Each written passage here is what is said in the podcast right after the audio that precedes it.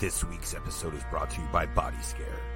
All natural body care products so good, they're scary. What's going on?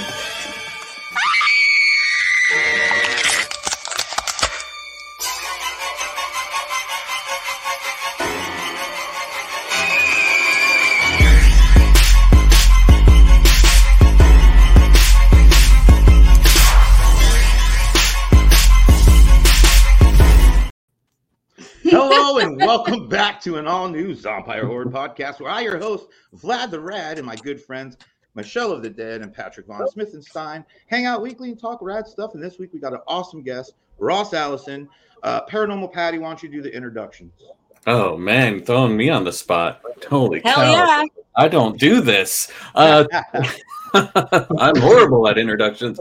Uh, this week we have the one, the only, the uh, rock star of the Pacific Northwest for paranormal investigations, Mr. Ross Allison. I cannot be happier to have you on the show. Um, you, uh, I'm going to scream from the rooftops for a minute and make you blush. Um, you are uh, probably the uh, most credible and uh, down to earth and uh, realistic paranormal, paranormal investigator that I've ever encountered in my life. Um, I just can't be more excited to have you on board to chat about your life, a ghost, your adventures, and everything else going on. So, welcome to the Zompire podcast, Ross. Yay! Well, thank you for having me. I'm assuming you're going to send me a bill for that opening, right?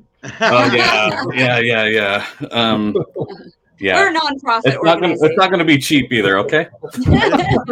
Melissa says, "Hey," and I just want to point out, it actually shows her picture with her name on the bottom, and I thought that was Nice. really, really cool. Oh, Yeah. somebody Melissa's- upgraded. Melissa is our number one fan. She Yeah. is our number one fan. Yeah. Awesome. So Ross, uh, tell us a little bit about. I mean, we know I could say that you're a producer, a documentarian, a paranormal specialist, is what I would say because I'm far from that. Uh, you you run Spooked in Seattle. Why don't you tell us a little bit about Spooked? Because I'm really excited. I believe that's where you're going live from. So let's You start there. author too. Oh, author as well. Yes. Yeah, can't forget that. There's a lot of titles many in there. different projects there. Uh, but yeah, I'm actually at Spooked in Seattle. This is our headquarters where we run a lot of our tours in the Seattle area. We're in the heart of Seattle in Pioneer Square, where it all begun for Seattle, the historic district. And uh, we actually have a little death museum right behind me. So you can actually see my collection of very morbid things from haunted objects. Uh, I also have death memorabilia from mourning dresses to mourning jewelry, uh, vintage coffins from the 1800s. Um, I have a lot of um, embalming stuff.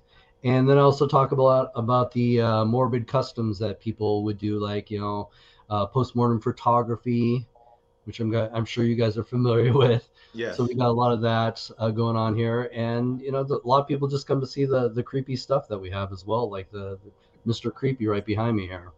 Sounds like I need to Hey. start charging people to come to my house. I mean, same, same. You guys haven't been to my house yet either. So I was there once uh, for a Halloween Krampus event, and I had a little table that I was vending at, and I noticed that there was like a vast collection of Ouija boards there. Are those yours? Yes. Yeah. Oh my gosh, this is such a small world. You guys and the world don't know this, but my boys know um, that I went to I went to high school with Ross. We didn't like hang out or anything, but I know we had a class together. You were very very quiet, Yeah. and um, you kept to yourself, and you know And- and you're kinda like me in the fact- what was that? And who knew I'd just grow up to be a ghost hunter, huh? I mean, so so how did you how did you start? I mean, how old were you when you started? I mean, you had to have had an interest at a very young age, but when did you actually start getting into this whole like like really diving in? How did this happen for you? Well, you know, my origin story is the fact that yes, uh, ever since I was a little kid, I was fascinated with the paranormal because my mother loves ghost stories. So I grew up listening to these stories and was very fascinated with them. So that sparked that curiosity into this field. And then um, what really uh, where I took the big jump was when I had moved to California in the 90s. And I actually um, started doing ghost tours, you know, really getting involved in that. And then plus um, Lloyd Auerbach, who is another well-known uh, parapsychologist in the in the field, and he was actually in the Bay Area. So I had learned about a lot of his lectures and classes, and so I had the opportunity to learn from him because you got to understand when I got involved in this field, ghost hunting was not the thing. It's not a thing like yeah, it, it is now. Yeah. So people, you know, you had really literally a very small handful of big names in the field that were actually out there ghost hunting. And so it was something that you really didn't talk about or even tell your friends that you were doing this because most people would just ignore you and think you're wackadoo, you know? Yeah. so I in the closet. And so uh, when I moved back to Washington back in 2000, um, I had an opportunity to, you know, continue my fascination with ghosts, but there was no ghost hunting groups in Washington at the time. So I, what happened was um, I, you know, it was Halloween. I wanted to do some ghost hunting. So I'm like, you know, calling my all my buddies, say, hey guys, you know, there's a really cool cemetery down the street. Let's go check it out. And they're like, yeah. But all my friends, they want to hit the bars first and then go to the cemetery. Right. You know, a bunch of drunks in a cemetery is not a good thing. Yeah. so a friend of mine just said, why don't you start your own group? So I did. I started Ghost, and it just really took off from there. What does That's the Ghost awesome. stand for? What's that? What does the Ghost stand for? The Advanced Ghost Hunters of Seattle Tacoma. Ooh, I love it. I like yeah. it. Uh, well, I love it. Question: Have you been coast to coast? I'm assuming they're asking coast to coast, meaning have you like ghost hunted coast to coast? No, no, no. Oh, coast to coast AM. The state. It's a. It's a. Uh, uh, it's a sta- it's a show on um, like public radio, right? Oh, yeah, it's one of the the biggest paranormal talk show uh, talk radio shows, and I, have been on that quite a few times. But I've also I've been all over the world. I've been to all 50 uh, states doing investigations. I've been all over the world investigating places. In fact, I may take an opportunity to go back to Scotland and do some really cool investigations I've been invited to. So it, has awesome. been an exciting adventure. What's a what's a good give us one of your like favorite stories, kind of like a you you were there and and you know something exciting happened. Like I need a I need a real good one. Well, there's a lot to talk about, but um, I know what a lot of people love to hear is um, one of my uh, personal experiences, um, one of my scariest personal experiences. What I'm looking um, for. Yeah, that's what I want. That's, that's what I, I want to hear. I, I, lecture all over uh, as well at colleges, and universities, and when I do my lecture at these colleges, I'll do a ghost hunt on the campus afterwards. So I'll take the students on a ghost hunt of their campus, and they'll take me to all their, you know, haunted hotspots. Well, I was invited to lecture at St. Louis University, and St. Louis University is where the true exorcist case took place. Oh, cool. Now, I was unaware of this at the time when I was invited the first time to lecture there. So when they took me, you know, to one of the buildings that is haunted, they started sharing all these stories with me, and I'm just like, oh my god, are you really? Is this this really happened? And it did. I did all the research and found that it all really happened there. Now, the building they take me to is right next to the church that was involved in the exorcism. All right. Now, the story is actually about a little boy, not a little girl named Linda Blair, just so you know. and uh, they gave him the name Robbie to protect his identity. And he was brought to the campus. He was actually brought to the church. Now, the church um, felt that they could not do a full exorcism on the boy in the church because this could possibly kill him. So they had performed multiple exorcisms on this boy due to the belief that it's not just one demon, it's multiple demons that they believe that, you know, are possessing the individual. So they take me to the building that's right next to the church, and the church at the time had owned this building. They had now sold it to the campus.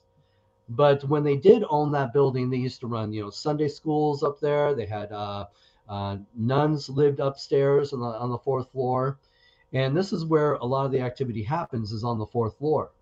So they take me to the fourth floor, and we're kind of walking around and i'm you know surprised it's huge up there you know? I can see the old classrooms that they taught the sunday school like the old you know rooms that the nuns lived in and they pointed out one of the rooms where a nun had committed suicide and i'm thinking oh this is great you know a nice good lead here.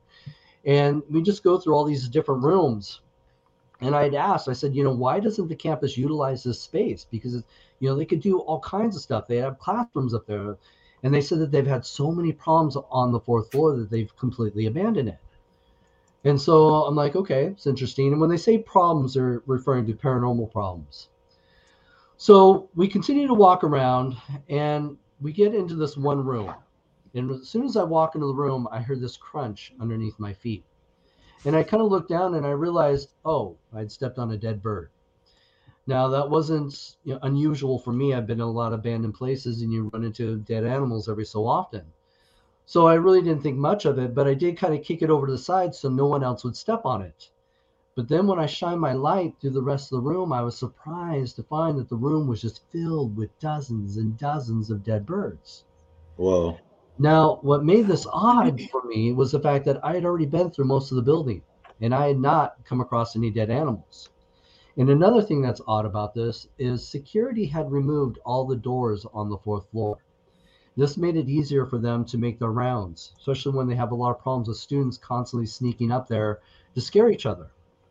So security removed all the doors. So I'm realizing that the, these birds had access to the whole fourth floor. Why did they all choose to die in just this one room? We'll come to find out this is the room that the boy had stayed in. Oh wow. Now, knowing at this point that they had most likely performed an exorcism in this room, yeah, creep factor's gone up a bit. now, one of the things that I do is I give the students some of the basic equipment that they can use on a ghost hunt.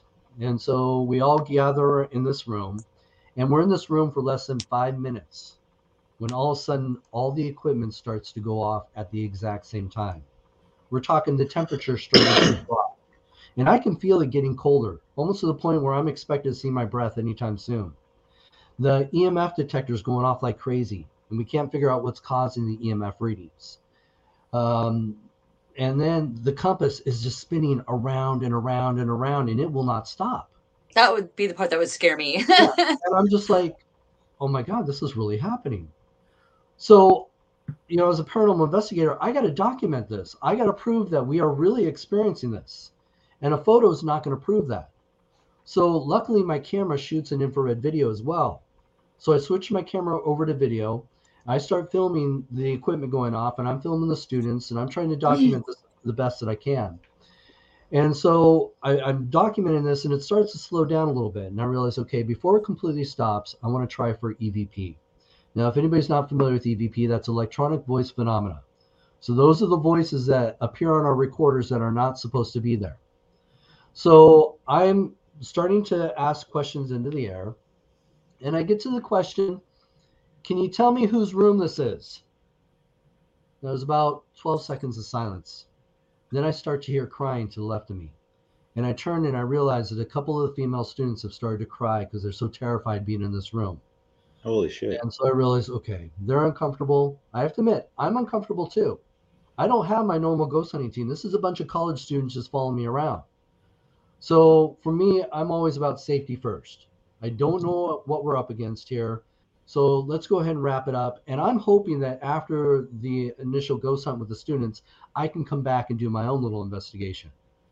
So I didn't get a chance to go back and do an investigation that night. But when I finally got home after my lecture tour, I started to review all the evidence that I collected at all the campuses. And I got to that video. And I got to the part where I'd ask, Can you tell me whose room this is? To my surprise, I got two responses. Now, I will edit this. I don't want to offend anybody in your audience, but it basically said, F you, it's mine. Well, you can go ahead and say "fuck you." That's exactly what he said. Yeah. And so that for me was probably one of the most interesting investigations. And you know, with the the That's whole terrifying. stigma of the movie too, with the the immediate deaths after the filming and everything like that. To be in the actual room has got to be like. I mean, I'm getting goosebumps just hearing you tell that story. Yeah, me too. so- Yeah. For sure. I thought I was cool going to the stairs that the that they were filmed at when the when the priest go falls down the stairs. Like Oh, I've been to those stairs. I thought that was cool, but you got me topped. That's way cooler. um, I can even make the story better. So after that, um, I had the opportunity to go back to the campus. Um, they invited me back for another, you know, paranormal event, and this time, what was interesting is this: a few years had already passed, and as I was talking to the student campus uh, that plans the events, I was telling about my previous experience and said I would love to go back there. You know, can we get back there? And they said, well unfortunately they did remodel the fourth floor so they had opened it up to offices and stuff like that and there's a big meeting room up there and everything so i said well you know i'm kind of going by memory and i'm trying to give them the best directions i can to where that room would have been because i would love to at least go back to that spot all right so come to find out yeah they remodeled the fourth floor but they left that whole section untouched Oh wow. Nice. Yeah. They they blocked What it was off their reasoning? else. So that room is still there.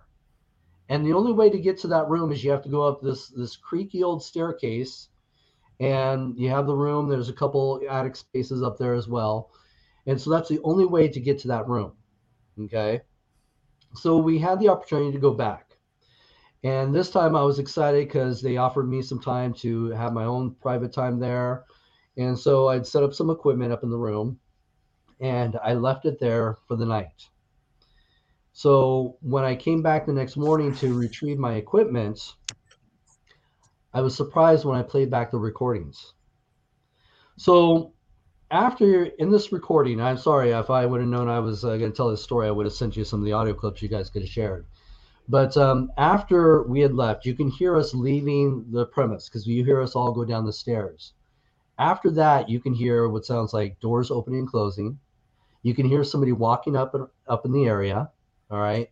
Then there's the sound of somebody pounding on a door and a female screaming, "Let me out! Let me out! Let me out!" Oh, Oh my wow. god. Yeah, I definitely want to hear that. yeah.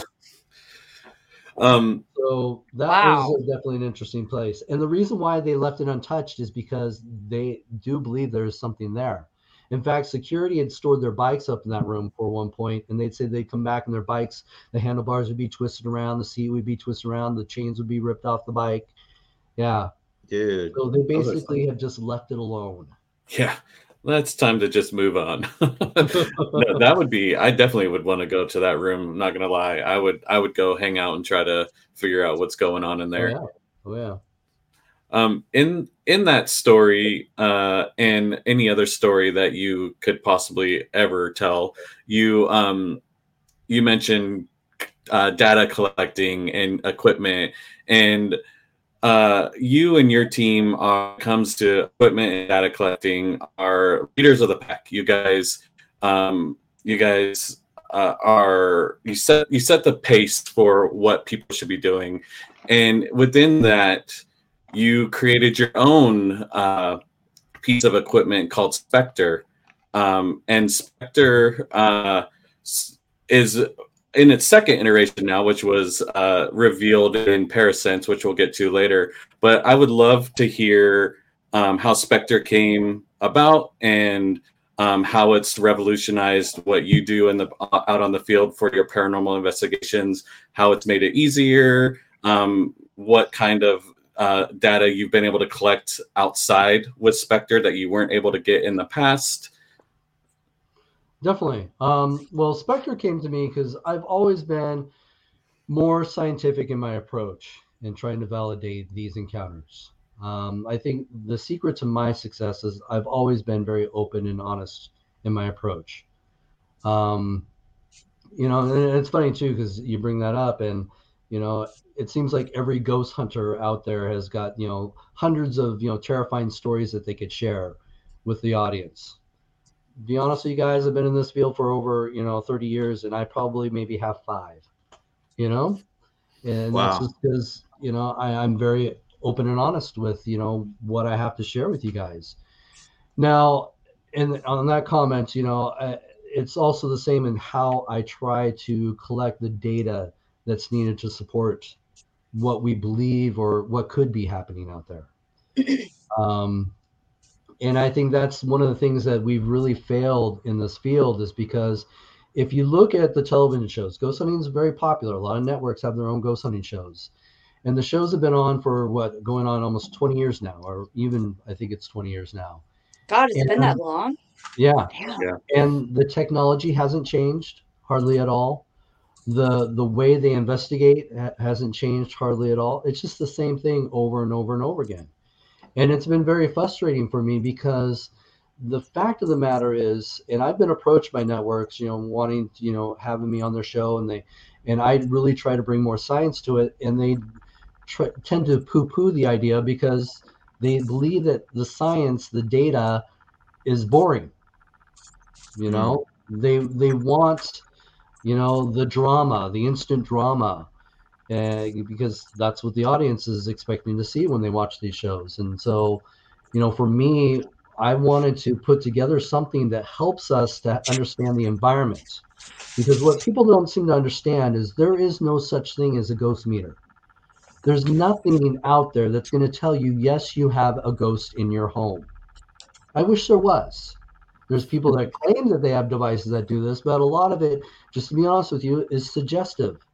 Right. So I wanted to have something that that re- read the environment because that is the most important thing that we have to understand. What is happening in the environment when people have these encounters? And so the best thing that we can do as ghost hunters is just collect a bunch of different devices that help us to understand temperature, EMF, you know, barometer, all these different elements that that help us to record that to let us know that when something that we claim is paranormal happening that we can see if there's any changes in the environment to validate that. That is our first step in trying to understand what is happening in the paranormal field. We need that data. Yeah. We're just going to be running around chasing ghost stories. And most of the ghost stories that we do here tend to be made up or dramatized. It just takes us down too many dead end roads. We need the data to help uh, help advance us. And so I just basically started to research, trying to find out, you know, what kind of equipment out there was, you know, reading the environments. And so I had come up with the whole Spectre system, which was a bunch of different sensors that you put in a controlled environment, and it just read the environment, and it let us know if anything was changing in the environment that we couldn't explain. And there was just a lot of interesting things that we were getting with that. And since you know Spectre started becoming you know more successful in collecting the data that a lot of ghost hunters were not collecting. You know, I'm I'm collecting information that these guys are not even collecting. And so once we got to the point where, as we were, you're going to talk about, you know, uh, Parasense or my documentary, um, it really expanded from there because I had the opportunity to work with a very gifted scientist who saw the value in Spectre and was able to, um, I, I, guess, update it and advance it to a point where it was able to collect more data and also give us a better understanding of the environment because now, for the first time in history, we can track phenomena, which hmm. no one has ever been able to do or has ever tried. So that was another big uh, groundbreaking thing with Parasense. Real quick, Ross, uh, we did have a question come in. I, I know that you'd have an answer for Nick the Zombie, who, if you've been to Crypticon at all, you've probably met or seen him there. Um, he has some ghost investigating equipment, but doesn't know what places would be okay to go that are accessible for a wheelchair or just scooting around in Washington. Do you have any uh, suggestions for our buddy Zombie Nick? Well, there's lots of places, you know, even and I and I hate to plug my book, but there's the whole purpose purpose of writing my book right. was to give um, an audience uh, great locations to uh, pursue, especially if you have limitations. You know, cemeteries are always great. I love going to cemeteries, and people are always like, "Why would a cemetery be haunted?" You know, but people tend to forget that uh, cemeteries were a lot different back in the day. Mm-hmm. People visited cemeteries a lot more. Um, so there is also the belief of being attached to your body and not being able to let go of your body. So there's a whole nother reason why cemeteries could be haunted. So you know when you have access to to places like that where you can capture some great phenomena. One of the first time I ever saw a physical orb with the naked eye was in a cemetery. I watched a ball of light shoot from a, a tombstone and float right behind another tombstone. Oh wow! You know, So- so Just Yeah. so they know, uh, what's your book called and where can they get it? Um, if you're in the Washington area, Spooked in Seattle is a great uh, book. But also, um, too, I do like to focus on a lot of public places, places that are usually open to the public. Um, so any of my books in the haunted series that I did with uh, David Weatherly, I usually cover a couple local places as well Right. uh, to get access to some places. So nice. you know, there's a lot of great haunted hotels. You know, if you want to check into some of the haunted rooms and have access to that for the night, that's always a great uh, thing to do as well. You know, that's that's how I started out was doing cemeteries and checking into haunted rooms at hotels. That yeah, I've been watching a lot of um, television shows that have the haunted room thing going on, and uh, it's been probably one of my most frightening things because typically when you go into a hotel room, you know, you, you're there for the weekend or whatever the case may be, Mhm. and you go in and you're just like, oh, it's the whatever in or whatever, and then the next thing you know, you start having things happening while you're there, and like, what the hell is going on? I think Right. Court that Hotel Cortez one was one I just watched recently, and I'm just like, Oh yeah, man Right. like to think about just normal people in hotels are weirdos like you know what i mean like now you got to start worrying about supernatural stuff if the building's too old and i'm like i don't know if i can handle it I'm trying to relax. Leave me alone, ghosts. um, but that does lead me into melissa's question uh, which is do you go into investigations i mean i, I would think open-minded but do you go in with a like a level of skeptic skepticism Skept- do you, are you It's both. skeptical you, you have to go in with uh, with both, having an open mind because we don't have all the answers. right you know, uh, a lot of people want to say that they're experts in the paranormal field, but it really doesn't come from, you know, just as saying that I've been ghost hunting for, you know, 20 years plus. It really comes from experience. Because even though you say, yeah, I've been investigating for 20 years, how often are you actually going out and investigating? Because it's getting out into the field that's going to really give you the experience. right You know, so when I say, you know, I've been investigating for over 30 years, yeah, I'm pretty much going out there almost every weekend, you know, checking out places. Yeah, it's not like you're going once every 10 years. Exactly. You know, some I've been these investigating for 30 years, but I've gone twice. I've been doing it for 30 years. I've done it thrice. Right. Exactly. It really That's- comes from experience, you know, because I can have the best evidence out there and saying, yeah, here's a ghost walking up to the camera going, boo, I'm a ghost. Believe me, it's Right. a ghost. But if you are, you know, skeptical, you're just going to judge my credibility. You really have to get out there and have the experience for yourself. That's going to help you to understand or have an idea of what could be happening out there. So this really all does come from experience. I think When- that's what makes our ex- experts in the field. when you first started out between then and now obviously your knowledge grew and everything but did you feel kind of like when you like now that you've you notice more or that you you acknowledge more around you Yes, you become more observant of your environment. That's for sure, yeah and that's something you should be. You know, if you if you're not a very observant person, it's going to be more challenging for you to be a paranormal investigator, because you really do have to be very observant. You I, know, I not even imagine Go ahead. you have to be like more in tune with like the energies around you as well. Well, I, I think sometimes that helps. Um, I don't call myself a psychic or a sensitive. Now, I've had my moments where it's like, how the hell did I know that?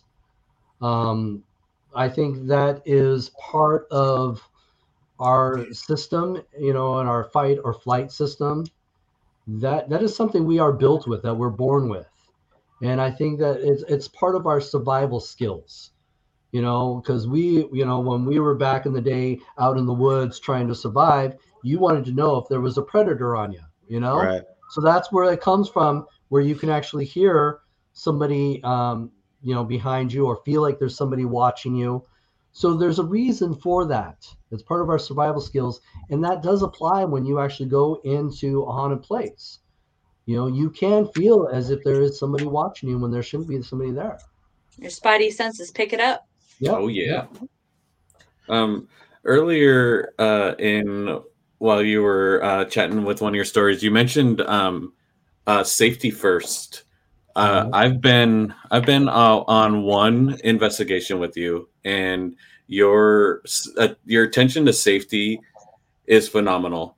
Um, what like what kind of scenarios do you play through in your head, or have you experienced in the past to get you in tune with your safety? Because I know we when you go out on paranormal investigating, you go to a lot of really dangerous places. Uh, I was on a old tugboat with you that had lots of rickety stairs and tri- trip hazards and just things you could smack your head on. Um, did did the safety come to you like right away, or were there experiences that you had that were like, okay, I need to start thinking about this? And like, how nerve wracking is it to be kind of responsible for everybody's safety when you have those kind of environments? Well, a lot of it comes from watching. I hate to say, bad investigators do really stupid things in places. You know, because there have been unfortunately very unfortunate events where people have ghost hunted and they've died. You know, oh, they wow. went to an abandoned place and walked out onto the floor, and the floor didn't hold them up, and they fell through the floor. You know, it happens. You know, mm-hmm. So I don't want to be in a situation where I have to ghost hunt for you. Okay, so I, I, definitely always want to make sure that um, you know, especially when you're in charge of a volunteer organization, you never want to be in a situation where one of your volunteers gets hurt. Yeah. You know, and it's not always just a situation where it's just the in the location that you're investigating. Sometimes it's even the clients you're dealing with. Oh. I remember once where I was a guest investigator. I was invited out to help another team with their investigation and so we get out to this place that's out in the middle of nowhere. All right. Literally, you know, cabin in the woods type of situation. and as soon as we walk into his house, right behind us, he locks like the three deadbolts right behind us. But like this is how horror movies start out, okay? Yes, it is. and, you go, and you start to go walking around through his, you know, property, you know, doing your readings and stuff, and you look and you can see underneath the couch there's a shotgun, you know, or you go into the bathroom and it looks like you, he cut an artery or something shaving, you know, stuff like that. I found myself in this situation like I didn't feel safe because I'm stuck in this house with this guy that I don't even know. Yeah. And I, I started to ask the, the the team that I was helping out. I was like, did anybody do a walkthrough? No, we didn't do a walkthrough. Or a background check? yeah, or anything. try to determine what kind of individual you're dealing with. Right. And, and, you know, some we have, you know, our clients send pictures of the environment before we go out and check it, you know, for an investigation, just to see what we're walking into. And that was a situation where I told them, you know what, you need to tell them that we will we have an emergency. We will come back and investigate later, just to get us out of that house. Wow. Yeah. Whatever came of that. I don't know. it came that we never went back. with that team ever again. You know, yeah. and, and it's, it's it's it's tough because my biggest thing is I really want to educate people out there in the field. You know, if anything, learn from my mistakes. Let me give you the shortcuts. What works for us and what doesn't work for us. And um, so I am always willing to share my knowledge with anybody out there that's willing to, to listen. But unfortunately, due to the popularity of ghost hunting, you got far too many egos out there, and everybody's claiming to be experts in this field. And I don't even like to call myself an expert in this field because there's still so much we don't know. Even though you right. are. I'll, I'll call you the expert for you. Uh, Luke says he stayed at a house in Grayland, which I have no idea if that's in Washington or not. Many years ago, not kidding, it was nuts. Uh, yep, the house in Grayland was straight out of a horror movie style. I would think that because most places, and I was going to ask, this kind of leads into a question I had. Um, like the older, the more likely it is to have the spirits. And growing up on the East Coast, I'm kind of, I don't want to say I don't believe in them, right? Because that, that's not true. But I I would say I'm a skeptic but I grew up on like the oldest part of the country. And so do you do you notice that like maybe per square mile or whatever however you want to look at it, like maybe the East Coast is a little bit more condensed with Well, the East Coast there's a lot more history. Right. But it's not to say that even on the West Coast we don't have history as well. You know? Right, right. You know, our roots go back to the Native Americans, just like you know any other you know state in America. So there were, you know, civilizations here before us. Um, we just don't always acknowledge it or even think of it when we're doing investigations. People, you know, always want to assume that all ghosts are Victorian. And, oh. and they come from the Victorian era because that's where a lot of the big ghost stories came from. And, and that's not true. You know, um, there's a lot of false uh, hoods when it comes to ghosts and um, that's one of the things i really try to correct in this field you know the biggest problem we have is when people are telling ghost stories or trying to claim that a place is haunted like a haunted hotel you know they want to claim that the ghost is elvis because he spent one night at this hotel it's know? just a money grab why you know i've spent many many nights in hotels all over the world I'm not going to, I can't even claim that there's one I would even want to go back to, you know? Right. you know? So it's just, it's interesting that um, a lot of ghost stories come from the fact that they want to tag it to, you know, somebody famous or some tragic event that happened there. But that ghost may not be involved in any of that. Right. You know, we we tend to assume a lot more than we have the facts to back up what could be possibly going on in in these locations. And the biggest problem that we have is the fact that um, people don't spend enough time actually going back to places. Yeah. You know, we we investigate a location once and that's it. And then we'll, we're bored and want to move on to the next one. Right. But we really do have to devote a lot more time to some of these locations because we're not there when the you know people living on the property are there 24 7 we're not there when the people that work on the property are there you know seven days a week you know it's just it's a situation where it, it is very time consuming mm-hmm. and most people nowadays and I, I, hate to say this but there's far too many uh, lazy ghost hunters you know they want the instant gratification they don't want to go back and watch 40 hours of video and audio right. and you know have to comb through all that stuff to try and find something interesting and Melissa would like would like us to know that uh, behind Ross, uh, the doll is haunted. Its face keeps changing. Mr. Creepy watching us. I was just going to point that out. Mr. Creepy was pointed out. Let's let's hear about Mr. Creepy. Yes, Mr. Creepy right here. Um, this gentleman is a uh, ventriloquist a ventriloquist doll made in the 1960s by a retired ventriloquist artist. In fact, let me uh, Oh, oh yeah, pulling Mr. Creepy out. I'm not pulling him out. Oh. I'll show you some photos. This is the guy who actually made Mr. Creepy. Oh wow. Back in his retirement years, you can see some of his other dolls that he actually had made. Oh, those are creepy. Dude. What a dapper fellow. Look, I look at I try to find any excuse in the world to use the word dapper. So hey, I'm with you. that was it's that was a fun word. Time. Yeah. So I'll tell you why I don't bring out Mr. Creepy. Let me finish his story here. So he was made in the 1960s uh, in that got gentleman's uh, retirement years, and he made that doll in his likeness, and he made a female counterpart in his wife's likeness. Now, what made these dolls extra creepy is they actually use their real hair on the dolls. Like their own ah! hair. Their own hair.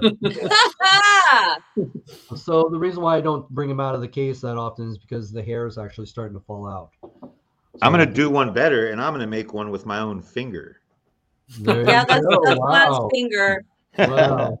I still can't believe they let you keep that. Hey, sometimes you gotta lie to get what you want in life. Yeah. So so his story basically um, is that um, when um, the couple had died, they were sold as a pair at an estate sale. So a woman who purchased them, she deals with antiques. So she uh, brought them to her her antique store, and she put them on a shelf behind her register. And they sat there for a good long time, no issues whatsoever. But the interesting thing was, they sold her building so she had to pack up all of her stuff and move to another location. So she packed, packed up the dolls separately and she put them into storage. And when she got her new location, she pulled pieces and she actually found him, but she didn't find the female counterpart. But she went ahead and put him on display uh, in a glass case behind the register. And that's when things started getting weird. She said she started having these weird sensations like someone was always watching her. somebody breathing down the back of her neck. She said some days she'd even come in and find that his head would be turned. She said some days his eyes would be looking left or right. Now, what's interesting about his eyes is his eyes are actually spring loaded. So when you play around with his eyes, to move his eyes left or right, you have to use this trigger. But once you let go of that trigger, his eyes automatically spring right back to the center. So they can't stay left or right unless you're holding on to the trigger. But there are days when she when she'd come in and find him looking to the left or looking to the right. I've experienced it myself. I was just going to ask that. Yeah. And then she said some days there'd be, you know, she'd come in and the glass case would be wide open. So just went out for a stroll. yeah, so yeah, there's just a lot of weird things. He'll move around. Um, June, my VP, when we were in the pandemic and we had to shut down Spooked in Seattle, she actually kept him in her room, and she was having a lot of weird experiences where you know lights were turning on and off by themselves. Yeah. We uh we just moved out of a house that was built in 1895 uh, here in Shelton, and um, we, she, uh, my wife would say that when I would go to work and things, because I would work 12 hour days and I would sleep eight hours, so I was maybe basically awake for two hours before work and like an hour, or two hours after work and like an hour before work. But she would see things that would like, you know, when like a picture comes off the wall, just drops. These right. ones would actually shoot out like a good couple feet and fall down Wow. And it was a, there was a lot of things that I would like. I'm one of those people. If I come in my in, in a room and an action figure is turned even the littlest bit, I see it immediately. Like I notice it, and it mostly as a joke. But for a long time, I'd come home like, who the fuck did you have over here and why were they touching my stuff? and she's like, I swear to God, nobody was here, you know. And I You're gonna touch my drumsticks. There's a nick in one of them. Yeah, I'm, I'm, I'm, totally that guy. Like I'll see it immediately when I walk in the room, and I'm like, what? Why was this touched? He's like, I swear to God, I didn't touch it. And uh, and like I said, being the skeptic I am, I personally never witnessed anything. I would see stuff fall off the wall, and it happened a lot, like probably more than it really should uh, mm-hmm. for anybody's house, no matter when it was built. Um, but yeah, it was just always something that just kind of like she would always mention it to me. I'm like, I never see it, and I just go to work. And uh, but yeah, she would she would say like things would shoot off the wall, like fly wow. at like you know a couple of feet, and I was like, that's that doesn't make sense. That's weird. Wow, sounds like uh, a ghost needs to go pay a visit to that house. there we go. They're remodeling it right now, so I don't, you know, now's Not probably the better. best time. So I think it's time, Ross. I think it's time to talk about Parasense. Uh, I'm excited. Uh, what can you let our viewers know what Parasense is and how it became about? You bet. So, um, Parasense was inspired after uh, a young man had uh, reached out to me uh, about his personal experience when he was working in an abandoned brothel. He was upstairs doing some sheetrock, and um, he was just standing there when something groped him. Ooh. And he's just like, he was puzzled by this experience, you know. And that was not the only time he had that experience. In fact, uh, he he lived right next door to that brothel, and he believed that whatever uh, physically touched him followed him to his his house. And there had been a few times when he'd be alone, like in the shower, something was you know fondling him in the bed and in the shower. Now, this is not the first time I've heard of you know something like this. I've had clients in the past tell me they've had been you know touched in various ways by ghosts, and of course there was the very famous case of the entity case where a woman was you know physically you know raped by a ghost. And so it was a, a situation that it's like, yeah, you know, you can tell me these stories, but how do I believe you? You know, I have to take your word um, because it's only a personal experience that you've had, and especially such a personal personal right. experience. Right. You know, for me as an investigator, it, it's interesting that you have these experiences, but how do I, as an investigator, investigate this kind of a haunting? You know, and so it really got me thinking. It's like, okay, if people are being touched by ghosts in various different ways, how do you prove touch? And so I started, you know, going through my books to see if, you know, if anybody had ever done some experiments, you know, is there anything I can do out there, some sort of experiment that I can come up with and and, and try to validate these encounters. And and, I, and to my surprise, I couldn't find anything throughout history that anybody ever tried to prove touch. And and then just one thing just led to another. It's like, okay, am I the first in history to actually take on this challenge? And if I'm going to take on this challenge, how do I do that? So this all started going on seven years ago. And I started to realize okay, here's some cool experiments that I can do that might be able to validate this. But if I'm going to try and prove touch, I need to see what's happening to the physical body itself. You know, because um, you need to see what's happening to the muscles, to the skin. And so I realized, well, I'm going to need people to be naked.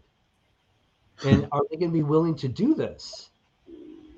And, and and another thing that is just uh, I realized, you know, again, if you're trying to validate these experiences, if you're wearing clothes and you're saying, "Oh, I felt something touch my back," anybody in the scientific field is just going to roll their eyes at you because it becomes contaminated evidence because you had a shirt and they're just going to say, "Well, it could have been your shirt. Could have been a wrinkle in your shirt that just came out, you know, or right or anything like that. So you have to eliminate those contaminations. And this is where it became the big challenge because now I realize, okay, people are, are thinking I'm doing naked ghost hunting. And, and it's not that, you know, I, naked experiments um, go back in history when, you know, scientists were trying to figure out how the physical body works. You know, how do muscles work? You know, how do we operate? How do we lift? How do we run? How do we walk? That all goes back to understanding the human body. And I kind of have to do the exact same thing. I have to understand what is happening to the, the human body, to the flesh, when people are having these experiences. So nudity just, you know, just feeling like, yeah, I, I guess that's going to have to be the thing. And so then that's when I started taking naked people into these haunted locations where physical phenomena would happen and I'd leave them alone in these rooms. And then the next step was, you know, setting up these experiments to see what was happening. And I was getting some interesting results with this, but still not enough that I could present this to science and say, hey, here's proof, accept it. Because that's always been my challenge. You know, that's what I'm what that's what I strive for. Is just to have some sort of evidence that's going to make anybody who is a skeptic, who is in the scientific field, go, hmm, that is interesting. Okay. So I realized that there was some interesting things happening. and I reached out to uh, a gentleman that I had done a, a radio show called uh, Chad Goodwin. Uh, he had had me on his science, you know, talk radio show that he had hosted, and I thought, well, here's a guy in the scientific field. Maybe if I tell him what I'm doing, he can give me some ideas, or maybe he might be able to help. You know, I didn't know where it was going to lead to, and the funny thing is, is when I told him what I was doing, he was like, wow, this is really interesting. And he wanted to be involved. And so I was like, this is amazing. You know, I can have somebody in the scientific field, you know, follow me around and help me, you know, to to to advance this research. And so we took the Spectre system, which he really loved, and we basically converted into four different systems. And now we set somebody in a chair in the center of the room, and we have these four devices one north, east, south, and west. So now we have a 360 um, reading of what's happening around them. And we did some experiments and had some amazing results. Wow. And so, with all this information, we put it together in a documentary and it just launched. And it is a fantastic documentary. Um, I picked it up on iTunes and gave it a watch, and I I gotta say, you know, that like you were saying earlier, there's a lot of paranormal TV shows out there. There's you know, ghost uh, taps, ghost hunters. There's Zak Bagans. What? But when you watch those things, you're like, it just feels like entertainment, right? Like, oh, cool. I'm watching a bunch of people run around screaming, and they're yeah, scared. it's all very scripted. right. Mm-hmm. Yeah. Watching Parasense was a whole nother a whole nother experience like it felt real like it felt it didn't feel like a movie it it was just so well put together. The the uh, experiments you guys did uh, were fantastic. The stuff you, the evidence that you showed was uh, mind blowing. Uh, I was like, oh my god, like the scratches, mind blowing. And there, there's one part, there's one part that I watched that really just kind of stood out to me where where mm-hmm. credibility comes into play right? Where it's like when you look at a ghost hunter and you're like you're either you you look at a ghost hunter and i'm sorry for if there's any fans out there but you either look at him and go that's Zak Bagans who is not creditable or you look at him and go this is a credible person which is where i put you and the scene is and i'm sorry spoiler alert but it's it's it's a documentary so it's still good but spoiler alert there's a there's a scene where you record a, a door being closed after everybody leaves. And if i was watching that scene uh, in any other documentary or any other show i would have questioned it. Immediately i would have been like that's probably staged. But when i watched it in your documentary I was like, fuck yeah. He just caught some badass evidence that I truly believe happened because you're that credible. And I, I it was that, that that spot just stood out so much to me, like just for the credibility of you. And I just wanted to make sure I pointed that out. you know, I'm gonna cry for him, man. one of the things that uh, is hard when you're trying to you know put something like that together is you really want to be as transparent as, as possible. But unfortunately you know you can't put a full you know 25 minute experiments so that people can see that this is not the magic of editing. This is what happened from a to b. You know so right now you just have to point out the highlights and hopefully the audience will accept what you have to offer as legit Right. And one of the things that I really uh, want to do with this research is, you know, we are trying to set up a website so that we can put the experiments out there, the full experiments. Still, still we have to blur everything, you know, for modesty reasons. But I want the experiments out there unedited so that people can see this is what really happened during the experiments. The experiments. This is not the magic of editing, and it makes us more transparent in what we're trying to present.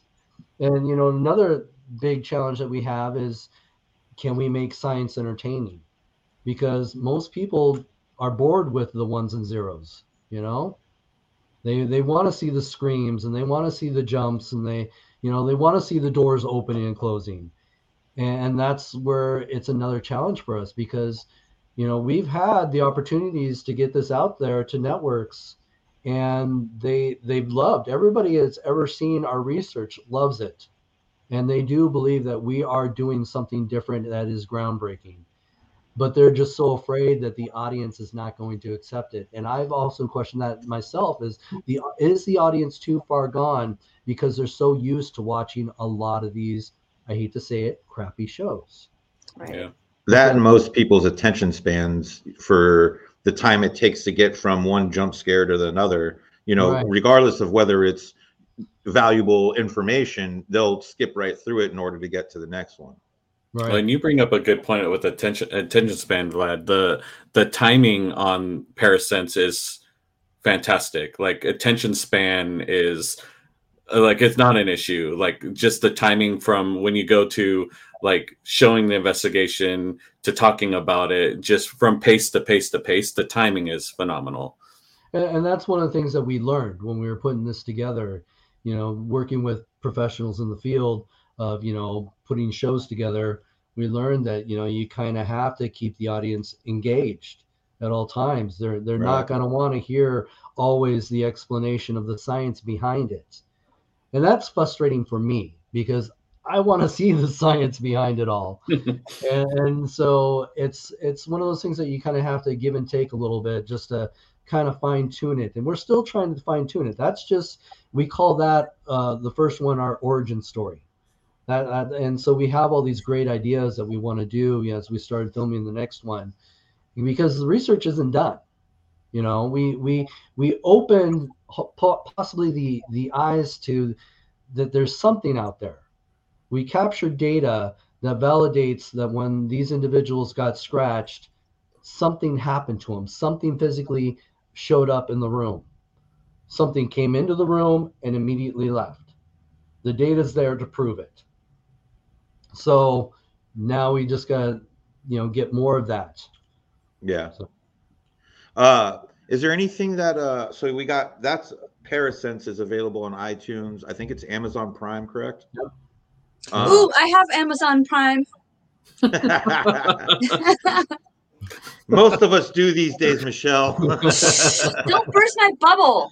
I don't know what was so funny about that to me, but that was freaking hilarious. Ooh, I, I have Amazon Prime. Hey, I'm a funny dude. and Uh, if you don't have any of the, the streaming networks, you can also buy it on Amazon on DVD. Oh, and Oh. and Ross will sign it for you. Nice. Yes, In Blood is extra. Ooh, okay. How much extra? that's a, that was my Asking second for a friend. We'll, we'll, we'll talk later. Okay. so you got that. We got Spooked in Seattle. That's in you said Pioneer Square. So if anyone that's in the Seattle area, or if you are going to be in Seattle, definitely check out Spooked. Is there anything else you want to plug while we uh, got you here? Well, definitely Parasense. I'm hoping you know your audience will give it a chance. Check it out. Um, we're really Two trying to up. let people know that they're that if you're looking for something different, Right. you know, give us a chance. And um, so de- definitely that. You know, check out my books. Uh, you can always find my books on Amazon as well. Is there a Uh, trailer for Parasense that I can share in our group? Is it on And you can also go to our website. There is a website that we're working on called uh, Touched by a Ghost. Okay. com. So if you go to Touch by a Ghost, there's the um the trailers up there. Okay. well. Cool. That that web that website sounds kinky, Ross. Someone, Facebook users stoked to watch it. Yeah, I am too. I think that'll be the movie tonight. you know the biggest Yeah. thing that your audience can do, or if anybody watches it, is please leave a review. The reviews really do help boost it out there so that it gets tagged in with other shows, so that Okay. people will see that it's out there as an option to watch. I'll leave my review tonight. Awesome. Well, Ross, we really appreciate you coming on. I'm sure we could talk about ghosts forever, uh, and spirits and all those all that fun stuff. Uh, Melissa Volan's gonna go watch it, so she, and she's awesome. She's our number one fan. Thank you.